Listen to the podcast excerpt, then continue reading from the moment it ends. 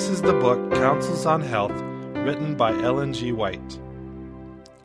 From the book's foreword come the following paragraphs. In the lobby of the White Memorial Hospital, which was founded in memory of the writer of the counsels which composed this book, is a bronze tablet bearing the inscription This hospital is dedicated to the memory of Ellen Gould White, whose long life was unselfishly devoted to the alleviation of the woes and sorrows of the sick, the suffering, and the needy, and to inspiring young men and women to consecrate their lives to the work of Him who said, Heal the sick. To those who knew Mrs. White, these words were freighted with tender memories of almost countless incidents in the life of that most kindly soul. Of the women who have lived in modern days, no other, in all probability, has exercised so deep and lasting an influence upon the lives of her fellows as Ellen G. White. In no realm were her teachings more far reaching and thorough than in that relating to the care of the body, the temple of the Holy Spirit. From many and varied sources, during the last half century, a flood of light has been thrown upon this important theme. From out of the mind of the renowned Pasteur came shafts of light of brilliant and penetrating power on matters relating to health and disease.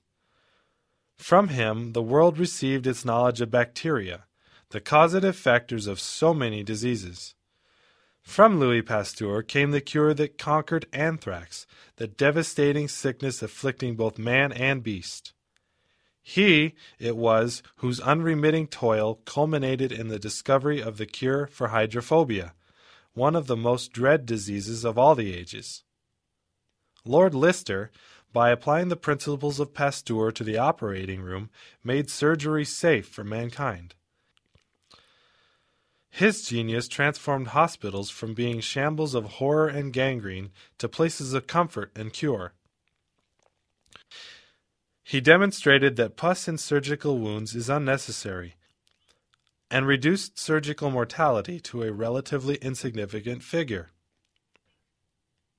Then there was Semmelweis, the obstetrician to whom Kugelmann wrote, With few exceptions, the world has crucified and burned its benefactor.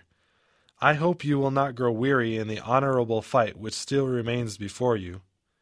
It was this Semmelweis who wrestled with the dread monster of puerperal fever, and through whose brain were throbbed the queries, Why do these mothers die?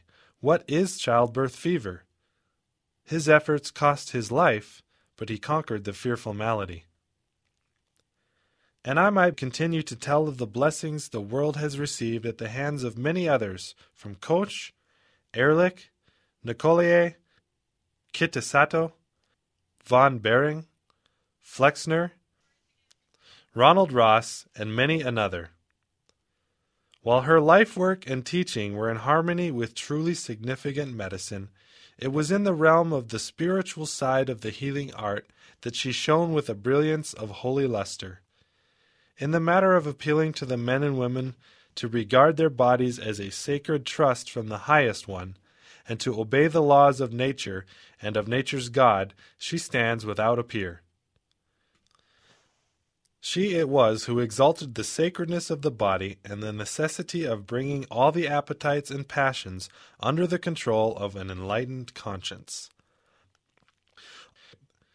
Others emphasize science and health. To her, it was left to impress the spiritual in the treatment of the temple of the body.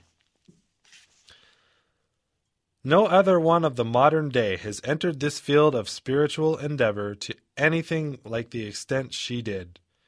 Her efforts were tireless from the days of her young womanhood to the hour of her death at a very advanced age.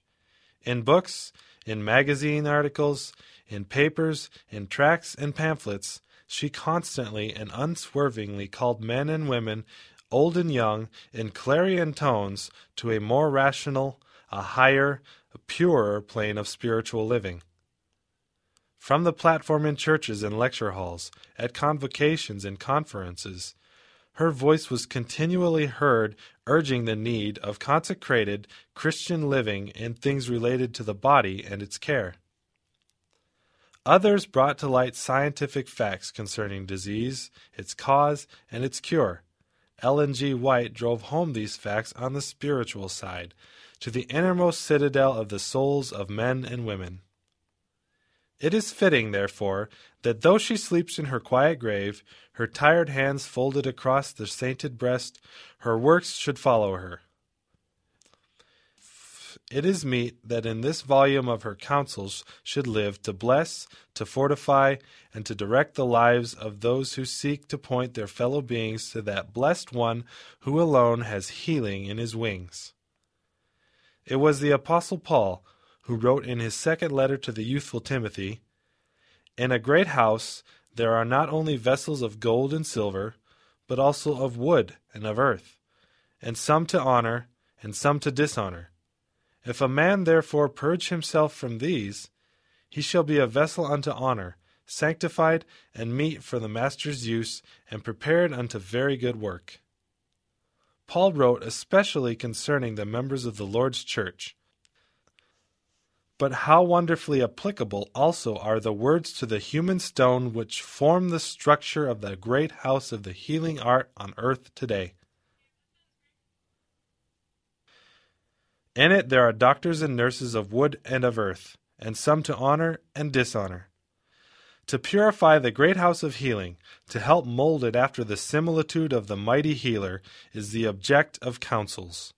In this sordid day, when everything that was once sacred is being commercialized, when the golden calf is being worshipped on every hand, there are and ever will be some men and women wistfully longing for the highest ideals that properly belong with a profession second in sacredness only to the ministry of the Word of God.